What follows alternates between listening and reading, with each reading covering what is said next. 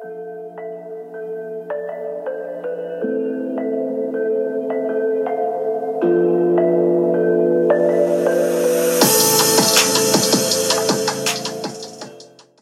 when she asked me to go ride with her, I had no idea where we were going, to be honest. Sometimes, like back in the day, I had a tendency to just want to get out of the house. This was like in my early 20s, you know, like when you are beefing with your boyfriend and you try not to answer the phone to uh, make yourself appear more busy than possible.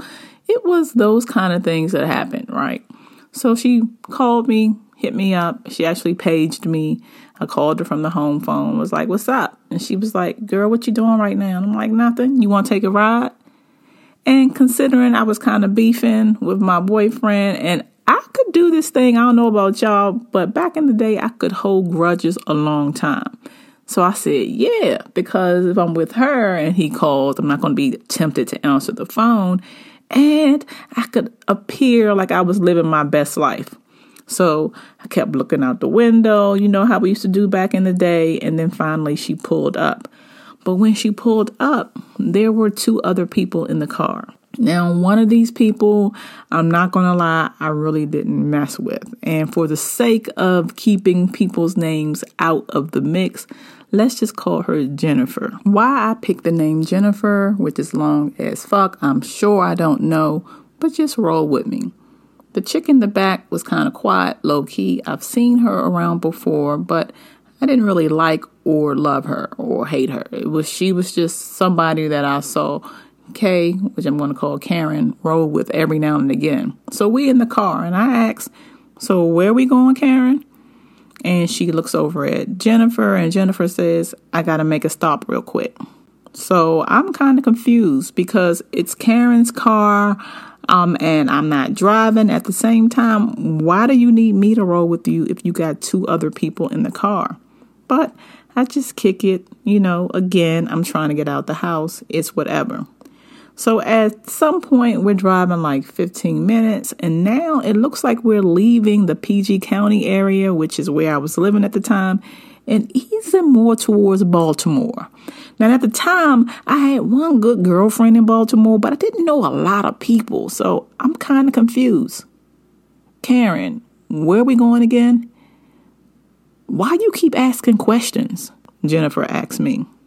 I looked at her for two or three seconds. I do this thing when I'm trying to understand why you feel the need to jump in when I'm not speaking to you. So I ignore her and say, Karen, where we going again? We got to make a stop real quick, Toy. I understand all that, but why would you ask me to come if you are going somewhere else? She ain't gonna be that long, dang, Jennifer said. I rolled my eyes. Even though back then I was known for popping off, at this point I kind of want to see what's going on. Again, I'm not talking to my boyfriend. I want him to know or think that I'm living my best life. So I roll with it. Before we know it, we're in this Baltimore County area, and Karen Parks, Jennifer, and the girl in the back gets out. So, you know how you put one hand on each side of the passenger seat and scoot up? I say, What is going on? Why don't you like Jennifer? I never said I don't like her, but you did though. I think for a minute back on all the times I said I didn't like her and rolled my eyes. I don't like her energy. I can't believe you do. She's my friend, Toy. You ain't the only friend in the business. I got other friends too. Now I'm kind of annoyed because she's putting off like I'm being pressed. It's not that I don't want to kick it with you. I just don't like the girl. And I don't see anything wrong with it. And since you know I don't like her, I'm trying to figure out why I'm in this car. Suddenly she turns around and looks at me and I can see this look of like fear all over her face. And then I understand. I had this thing back then, and I keep it now where I know that whatever they're going to tell me when I try to get down to the bottom of something is not going to be the real answer, but there are deeper emotional components that go with it. You know, we haven't talked in a while, Toy. She hasn't been answering my phone calls. She don't invite me to any of her parties or events. I just want to finally feel like I belong. Don't you get that? I didn't because Jennifer was known for always starting shit. She's the kind of person where if you aren't careful can not only get you jumped but may even get you killed. The next thing I heard kind of proved my point. There sounded like some yelling and if I'm not mistaken a large pop. Within seconds, Jennifer and the girl get into the car and say, pull off.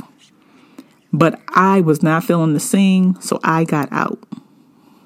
I know it's crazy because I'm in an area that I don't know where I am, but there was no way possible that I was going to continue the ride with them. So, after about 20 minutes of walking in a place where I don't know, trying to get as far away from this scene as possible, guess who I had to call?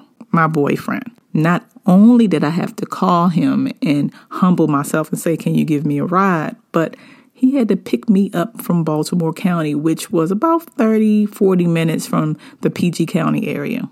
He gets there and say, Once again, you messing with these dumbass bitches, huh? Look, all I want you to do is pick me up. I ain't trying to hear all that. Listen, if I'm coming 30 to 40 minutes to pick you up, you're going to hear all of that and more. What's up with you and these girls? You don't get it. You just think it's dumb when it's not dumb. Nah, explain it to me. Everybody you hang around got some sick insecurity that rubs off on you and makes you get on my nerve. Look, maybe I just get bored. It's something, he said. I'm just hoping that at some point all this shit gonna pay off for you. Actually, it did because I have this podcast and I'm a writer, so at least y'all listening to it. It's not just me. Anyway, about an hour and a half later, we were home. He bought me something to eat, checkers with the banana milkshake, which I love. And she called. But where she called from, I couldn't even accept the call because I don't think I told y'all, but I'm living at home with my mother. She called me from jail.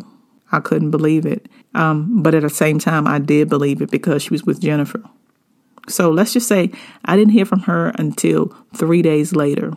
After she called me, she said, Toy, can I come over? And I'm like, yeah, but is Jennifer and that other girl in the car? Because no, I don't want to have nothing else to do with that bitch. Meet me outside in five minutes.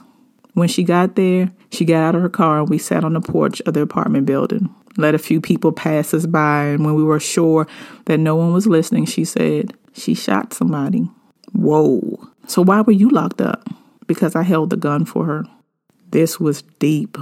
This was far worse than I could have imagined because not only was Karen trying her best to maintain a friendship with people that was foul, but now they got her mixed up in some other trash. Now, let's be clear. In my teens, I did my fair share of drama too, but I think at this point, I'm trying to come around. So, what are you going to do? I got to go to court and see what happens. But what can I do? If I tell, then she's going to get mad at me. But if I don't say something, then this could ruin my life. There are times when you feel like you want to give advice, and there are other times where you feel like even if you do give advice, the advice won't be accepted. Now that I think about it and I look back on it, I probably should have said more, but instead I said, Well, if you need me, I'm here. Three weeks later, she was in prison for two years. Was it worth it? I'm sure it wasn't. We lost contact a little bit after that, and I always thought about her. What would have happened if I would have stayed in the car? What would have happened if I would have spoke my mind a little bit earlier when I first saw she was hanging out with Jennifer? Don't get me wrong, I'm not taking any responsibility for this shit. I was minding my business. The only thing I wanted to do was make my boyfriend mad. So I know it's not my fault, but at the same time, one life decision can change everything. What is it about us that at some point in our lives makes us feel that we have to force friendships? That we have to do what certain people want just to be in their presence. Think about the sense of loneliness that must occur when you can't even love yourself enough not to be around somebody who has no good intentions for you. Learning lessons and experiences help us. I don't think that anything we go through, good or bad, is wasted. But at the same time, if you're listening to my voice and you are in a situation where you're forcing friendships and situations or people who don't deserve to be in your life, perhaps this will help. Maybe Karen's story will help you understand and weave out people who you shouldn't be around. Or at the very least, make you remember how much you should focus on yourself for once in your life. What happened to Karen? I don't know. We lost track after that. But if you're listening, Karen, hey, this is your best friend in a handbag. Let me hear your voice. Visit bestfriendinahandbag.com and comment. I'll talk to you later. Bye.